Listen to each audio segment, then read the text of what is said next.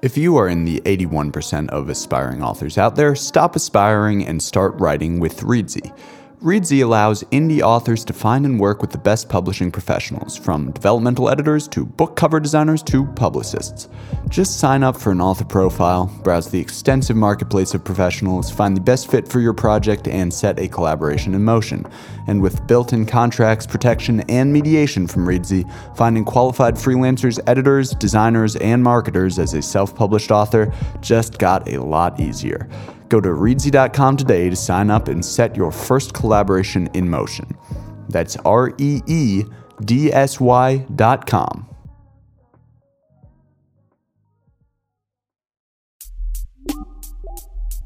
You know, it's always hard. Every new book is always so hard. I still don't really understand how I you know, do it. Writing is about more than just writing, right? That sort of story is inspirational to a lot of wannabe writers out there who feel they have a book in them but are living a totally different life at the moment. So yeah, absolutely. I mean, I've always been fascinated by stories and by technology and by their intersection. Not only can you, but you should start late. Taking a book the whole nine yards, from an idea in your head to words on a page, from a scribble on a napkin to a listing on Amazon, that's easier said than done. But it's also easier than you'd think. I'm your host, Casimir M. Stone, and this is Reedsy's Bestseller, the podcast demystifying the process of self-publishing a book for aspiring novelists everywhere, one episode at a time. This is Addendum two, The Human Element. Man versus machine, monsters versus robots, artificial intelligence versus humanity.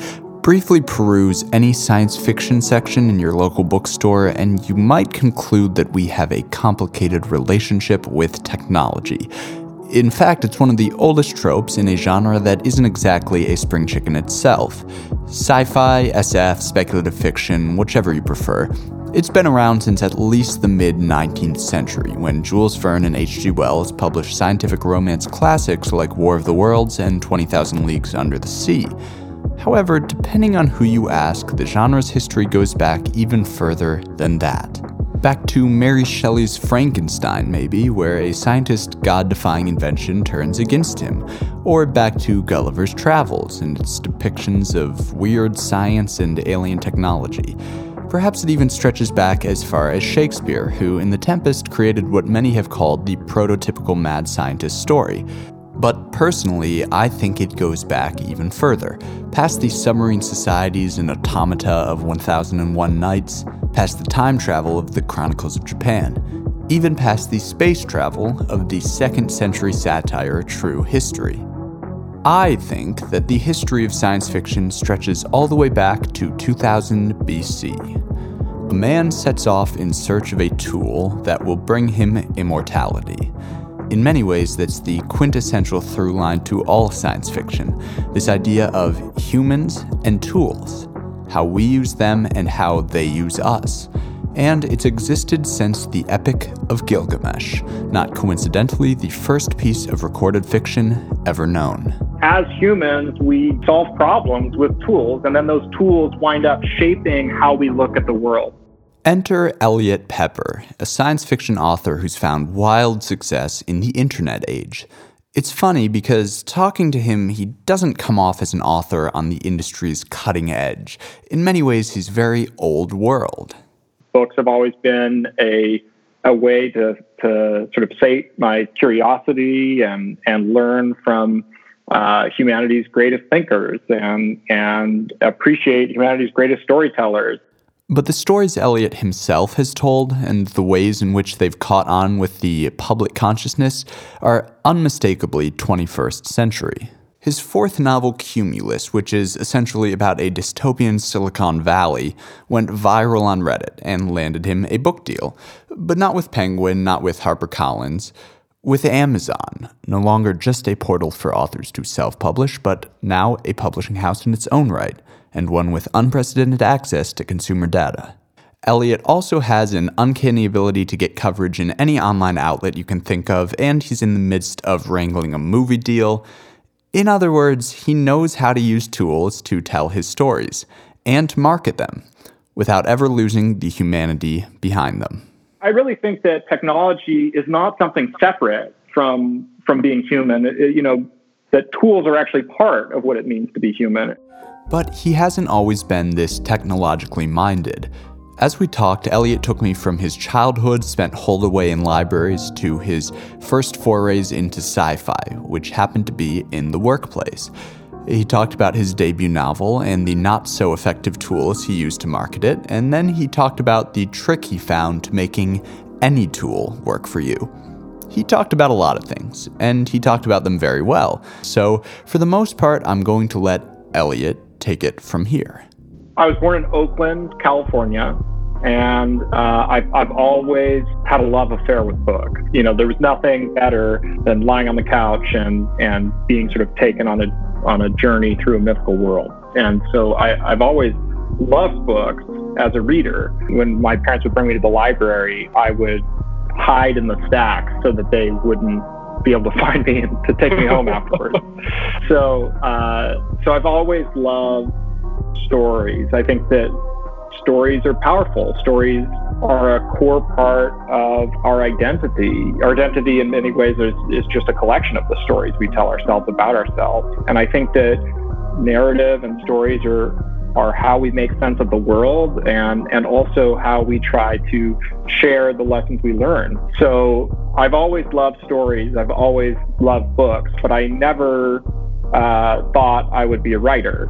You know, that uh, some kids might dream of being astronauts when they're a child or something like that. Uh, that wasn't that wasn't my dream. And, and when I grew up, I uh, wound up just being fascinated by many things. So I've always sort of dabbled. And I ended up uh, going to college and graduate school for international affairs, which gave me an excuse to read very widely and um, to learn many different things about, about the world. And while I was in graduate school, I got an internship at a, a company, a, a tech startup that was building uh, these crazy machines that would use plasma gasification to convert trash, garbage, into clean electricity.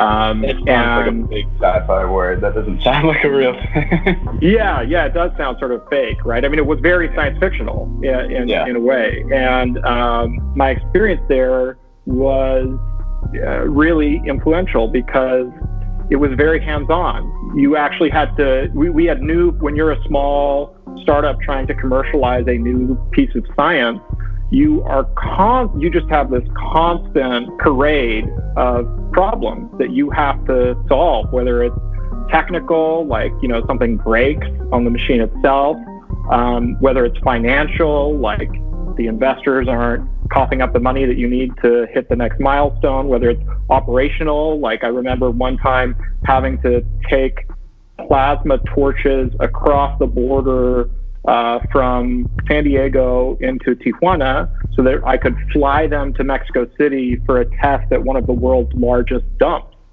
Um, and so, you know, you're trying to get through customs with plasma torches in your suitcase. You know, it's just like constant, right? Like all of these weird uh, hoops that you wind up having to jump through. And so, you know, I think that really uh, shaped how I see the world in the sense that I learned to cultivate a bias to action in myself. So I, I, I learned to not see problems as obstacles so much as opportunities, um, because uh, if if no one's doing it that way, then that means you you could try, right? And that that and if you do and it works, um, you, you might just surprise yourself. Creative problem solving, trying things no one else is doing. Eliot may make it sound science fictional, but I doubt it sounds unfamiliar for any self-published author who's tried everything under the sun to get the word out about their book. One thing that I noticed as I was working for the, the fund was that, uh, you know, there was there's this human element to uh, to trying to, you know, turn a new discovery into a new business. You know, often you have these big personalities, a lot of ambition, uh, for better or for worse, often a lot of arrogance, right? People, a lot of hubris. You wind up having, you know, arguments and betrayal and, you know, wild success and horrific failure, and everything in between.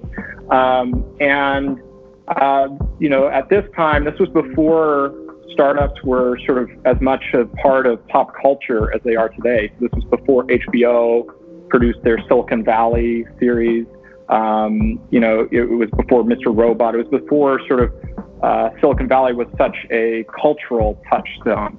Um, and I always felt that, you know, most of the books written about the process of being in a startup really did it a disservice, or at least didn't paint the full picture. And that's because most of the books about entrepreneurship are business books. Uh, and there are, don't get me wrong, there are some really great business books out there, but there's a lot of crap. And um, the thing that even the good ones often miss is that human experience of what it actually feels like to go through the process of trying to build a startup. And I knew what that experience felt like and how trying it could be. And I wanted to read a novel that that that used that as a palette, that used that as a uh, background for, you know, a story of adventure and self-discovery. And I couldn't find one to read. So I actually tried to find that kind of a book to read. You know, I, I had an idea for this book that needed to exist in the world, and I couldn't find it. And so, you know, thought to myself, well, hey, you know, maybe I should just try my hand at writing it. Long story short, Eliot identified a problem, a niche in the market that needed to be filled. And he turned to writing, a tool he knew could be used to solve it. So I just opened up Microsoft Word and, and started typing chapter one. And that's how I got started writing fiction. By now, of course, he's written well past chapter one. So that that first book turned into a trilogy, and it followed a uh, pair of college dropouts who start a software company and get caught up in this international conspiracy along the road from garage to I P O. The, the, the next book after that trilogy was a standalone novel called Cumulus, which is a near-future speculative thriller that takes place in the San Francisco Bay Area that's sort of uh, ravaged by economic inequality and persistent surveillance. Um, and then uh, there was a standalone after that called Neon Fever Dream, which is a Uh, an espionage thriller set at Burning Man in the Nevada desert, um, which, which actually, you know, in some ways was sort of funny because it felt just as much like science fiction as writing any of the science fiction stories I've written, because Burning Man is a world unto itself. So it, that was a really, that was a really fun one. Uh, and then I have a, a second trilogy called the Analog Series, and and the, the third and final book of which comes out this May. So it uh, uh, looks at the rise uh, of tech platforms and decline of nation states, and sort of how all of our traditional institutions are uh, are really sort of fraying at, at the seams, because a lot of the reasons for which they were constructed in the way they were no longer apply in today's world, uh, because technology is sort of changing the given. But it does it, just like, you know, the rest of my books, from the perspective from a from the perspective of fiction. So looking at it as, you know, as a novelist, what does this mean for how we live our lives in an age of acceleration? And that's really interesting to me, because you uh, you know, it seems like you're writing these stories about technology, but really the focus is like the humanity underneath it. And that seems to kind of parallel your upbringing a little bit, too, in that you started by reading a lot, like collecting stories, and then you kind of moved into the technological sphere. Did that kind of background inform your writing at all? Absolutely, yeah. I mean, I think that there's sort of, like, like tools are a fundamental part of what makes humans human, right? Like, every single part of my day, every, literally every single thing I do every day is mediated by technology. And that's also true for our great, great, great grandparents, right? Like, you know, tool making is this weird thing that humans and a few other animals do, but, you know, we obviously take to a crazy extreme. Like, as humans, we solve problems with tools, and then those tools wind up shaping how we look at the world. So so I, I really think that technology is not something separate from from being human. It, it, you know, that tools are actually part of what it means to be human. And so any writer who ignores technology as a part of humanity does so at their own peril. As a writer, Eliot certainly did not ignore technology. So how did he so successfully use tools to solve the one problem that all authors, but especially self-published ones, face? Getting readers to care about your book. Well, the short answer is he didn't, at least not at first. When I was just starting out, um, you know, I tried a lot of different things because you don't know what's going to work well, right? Like if you if you don't have if you haven't built up a way of looking at the world, you need to experiment in order to discover what actually works. And so, like maybe probably many listeners on this podcast, I like tried to read the internet about this, and like many of the listeners on this podcast, uh, discovered that there are there is an endless stream of people who are happy to dispense their, like tons of advice about how to market books, how to quote, build an audience, how to uh, establish relationships with readers, how, how to become a bestseller, like all of that kind of stuff, right? So, you know, I, I try, I did a lot of reading, and then I would try things and then do and see what worked and what didn't. So like some examples, when the first book came out, um, we created, uh, we did like standard things you would think about, like posting about the book on social media, uh, Uh, you know, running some ad campaigns on Facebook and other places, you know, targeted at uh, book titles by similar authors. We um, created a fake Twitter account for the protagonist in the book, and then uh, sort of like arranged behind the scenes to get to have a Twitter fight between her and and someone with a large following whose whose background was relevant to the story. Um, we. Uh, created a fake website for the fictional startup in the book. And we also, uh, I wrote, I ghost wrote an op-ed that ran on a major tech website that was like written by the protagonist, right? So it was like fake written by the protagonist.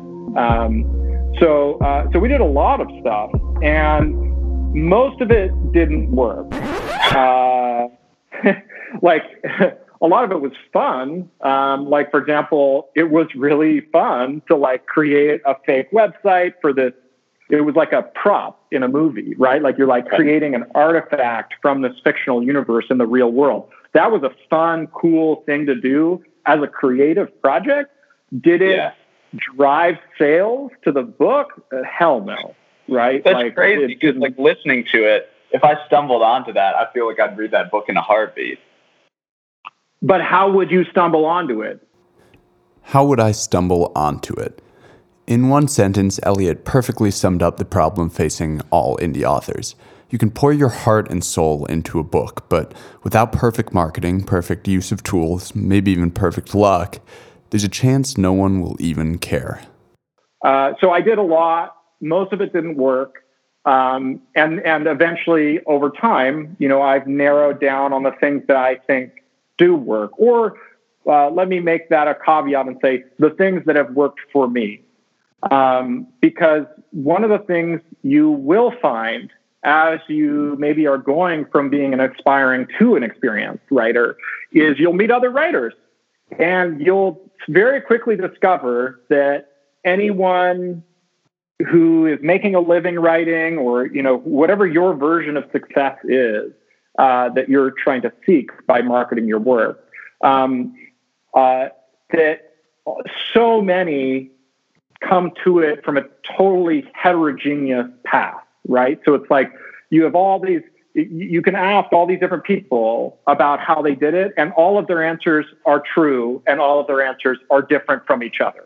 So the first thing I would say if you are trying to think about how to market your own book is, uh, don't take my word for it. Do your run your own experiments. Do whatever crazy stuff you can come up with, and see what works for you. Because it may maybe you will be the writer who should make a fictional website or a real website based on something from their novel, and it'll totally work and explode.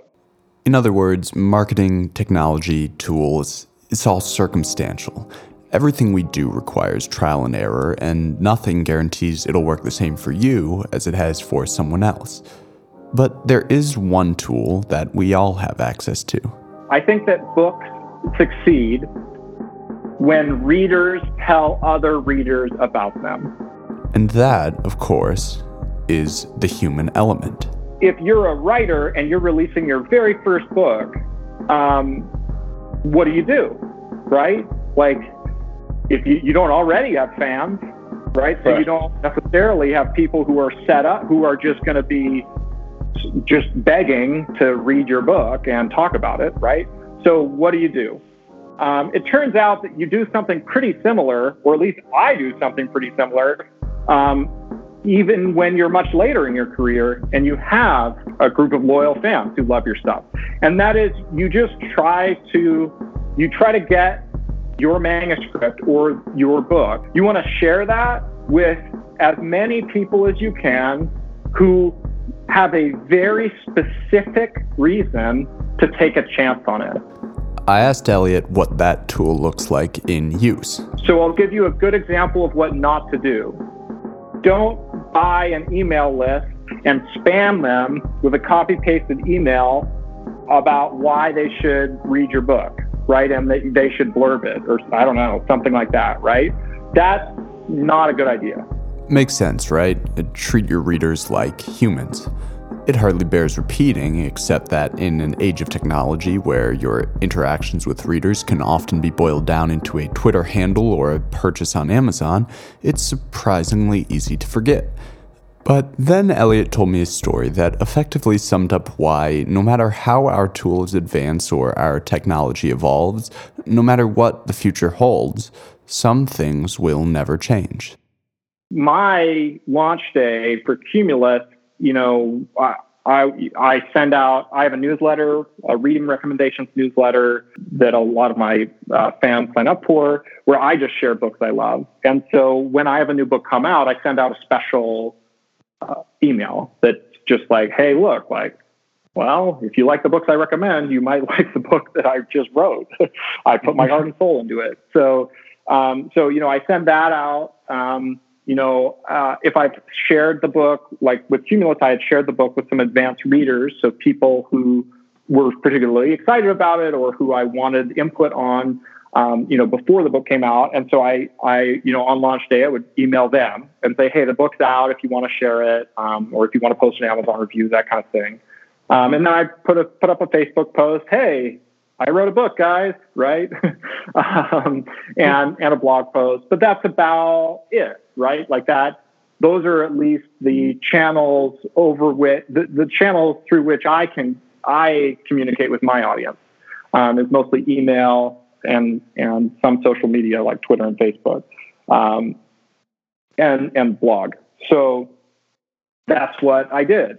But when I, I woke up that morning and I was eating granola for breakfast and sipping on a coffee, um, you know, I checked my inbox uh, on the morning that Cumulus came out. And the first uh, email in my inbox had this like all caps subject line that was like Cumulus Film T V rights.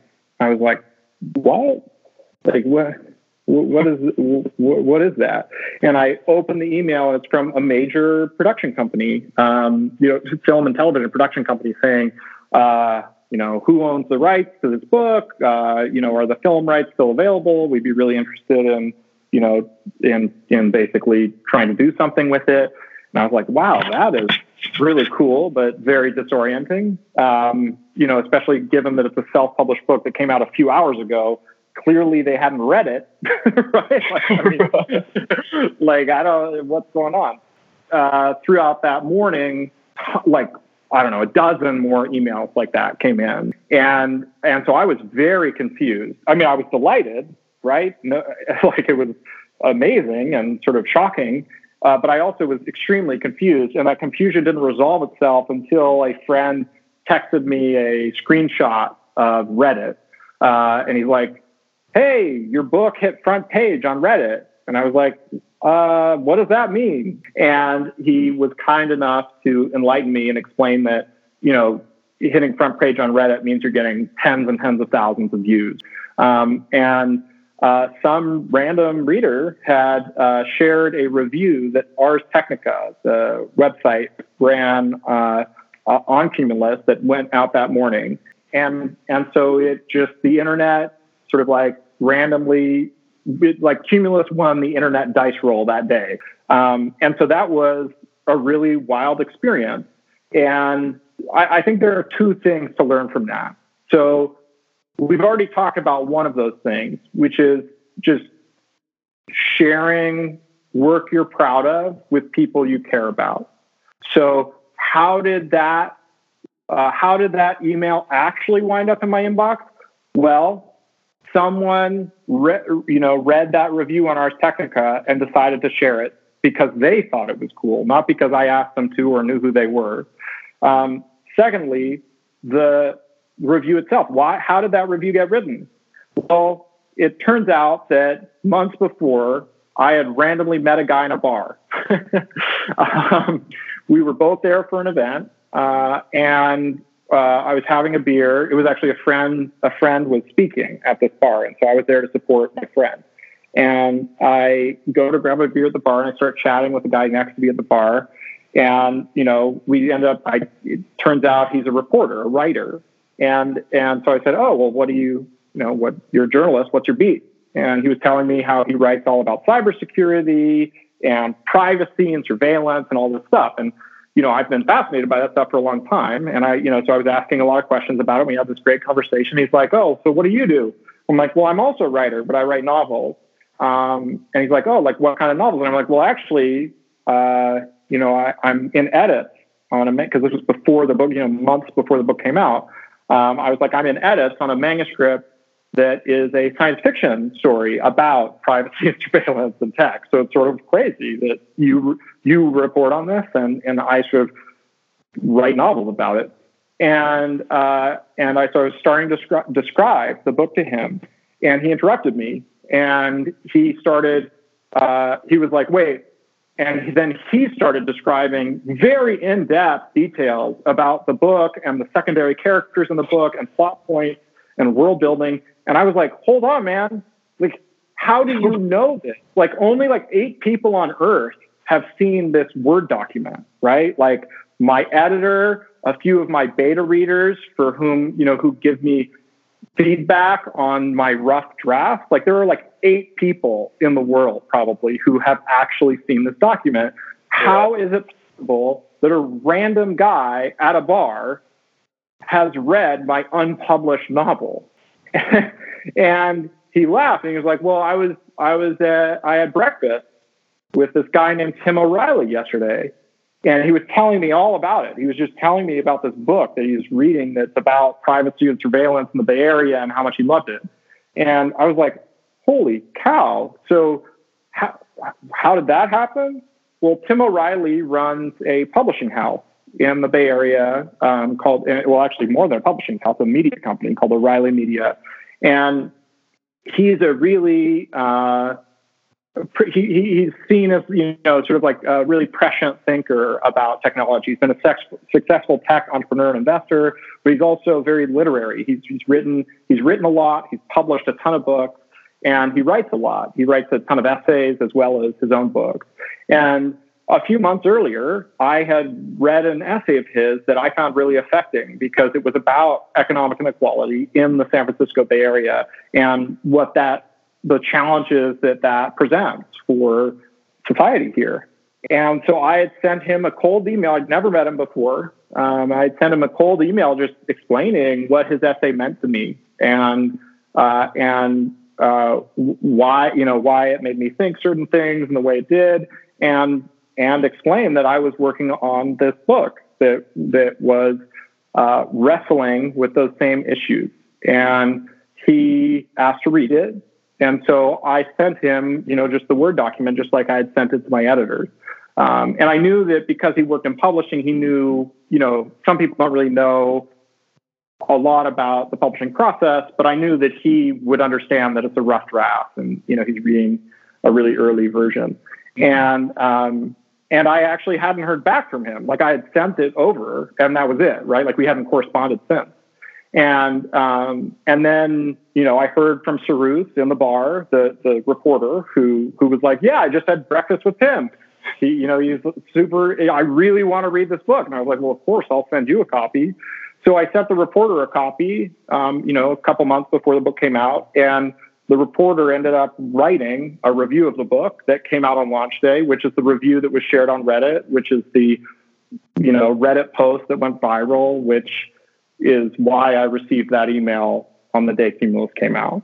Um, so that's a great example of trying to do work you're proud of, doing your very best work when you're writing the book and producing the book, right? Really caring about what you're writing about is the bridge that will allow you to connect with other people about the story you put together. And then sharing the work you're proud of with people you actually care about. Like, I was not spamming Tim O'Reilly or anyone else with, uh, I don't know, like salesy marketing speak about why they should read this.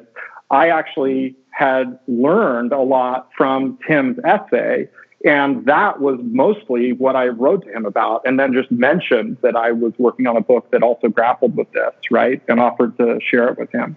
Yeah. And so, you know, that that's an example of that, but it's also an example of something else that I think is extremely important for anyone, you know, putting creative work out into the world, which is that so much of this is totally beyond your control, right? Like, me sending that draft to Tim in no way preordained Cumulus going viral, or the fact that that ended up like really making the book, helping the book reach many more readers.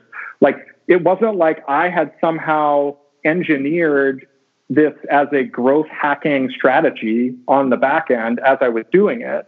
Um, I had no clue. And I've done a million things, none of which resulted in uh, randomly becoming the eye of the internet storm for half a day. And so if you're doing creative work and you want to try to bring it to the world and to make it commercially successful, the important part is not to try to engineer success or try to reverse engineer the story I just told you. The important thing to do is to do your best work and then share it with people you care about. And that's the only way that you get more at-bats. You know, you get more chances to win. But if you do it over time, if you think about your effort as an artist as a long-term thing that you're doing as a practice because you care about doing important work that you want to bring into the world, then that doesn't matter. The timing doesn't matter. You're, the, the important thing is the work itself. And so, you know, focus on doing the work, focus on doing your best work and sharing it with people you care about, and then uh, really be, be open to luck when it strikes. That, then, is the human element. In science, in writing, in life, you're going to encounter a lot of problems, a lot of obstacles, and a lot of circumstances, which you may not be able to overcome no matter the tools at your disposal. But doing something you genuinely care about and making genuine connections with people who will care about it, that will always give you another chance to roll the dice. You could reach out to them and you could say, not just like, please review my book. You could reach out and say, hey, look, you really loved X, Y, and Z books for these reasons. And I actually also really love those books. And, you know, I'm a, a first-time novelist, but my book, I think, really appeals to the same readership as those three books that you really love. Um, you know, I know you probably get a lot of outreach from authors who want to share their work, but, you know, I... You know, I figured that this might actually pique your fancy because it's so clearly in the Venn diagram of you, your interests, you know, the center of that Venn diagram, that you might really get a kick out of it. Can I send you a copy? Right? So, so even in marketing, it's about the, the human element. Yeah, I mean, of course, yes. I mean, I think that any effective marketing is about the human element. You know, many of my readers buy every book I've ever written, right? Like, for them, It, they, these books matter to them. So like they matter to me. Remember that you, if you're writing a novel or a nonfiction book, you're, you're telling a story, right? And then once that book is done, you have to write another story. And that story, that, that is the story of the book. If you want to share your work with the world, the story of your story is very important. it, it all goes back to the bottom line, which is that readers, books succeed when readers tell other readers about them. What you're doing is you are seeding a small community of readers that might love your book, right? And if they do, you don't have to do anything about it. If you find those people, you don't need to harass them with tons of email follow. Hey, did you read it? Did you read it? What did you think? Can you please share it for me? You know, like, you don't have to ask them for favors. Like, if they really love your book, like, they're going to tell people about it because they love it, right? So your job is not to try to pressure them to, to love it. Your job is to correctly identify the people who might really love your work. Ever since two thousand B C, we've been writing science fiction, trying to predict what the future will hold. Some things, however, will never change. Like, imagine if you're a storyteller five thousand years ago and you're sitting around an open fire, right? Like, you're, you get to look at those people. You get to look at your audience. They are right there. You, they know you. You guys know each other. So when you're telling a story, you have that dynamism between you and the audience.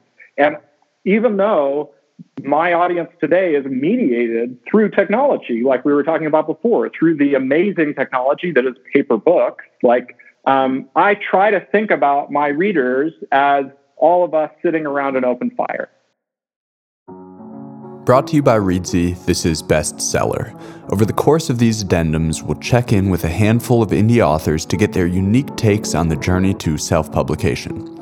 This episode was written, hosted, and produced by me, Casimir M. Stone. If you liked it, please take a moment to rate, review, and subscribe to the podcast.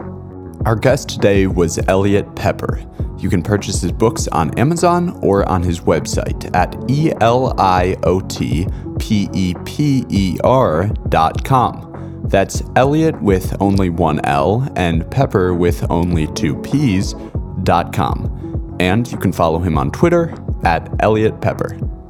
This podcast, like so many self-published books out there, is made possible by Reedsy, a marketplace that connects indie authors with the tools that traditional publishing houses would usually provide, such as editors, book cover designers, and publicists.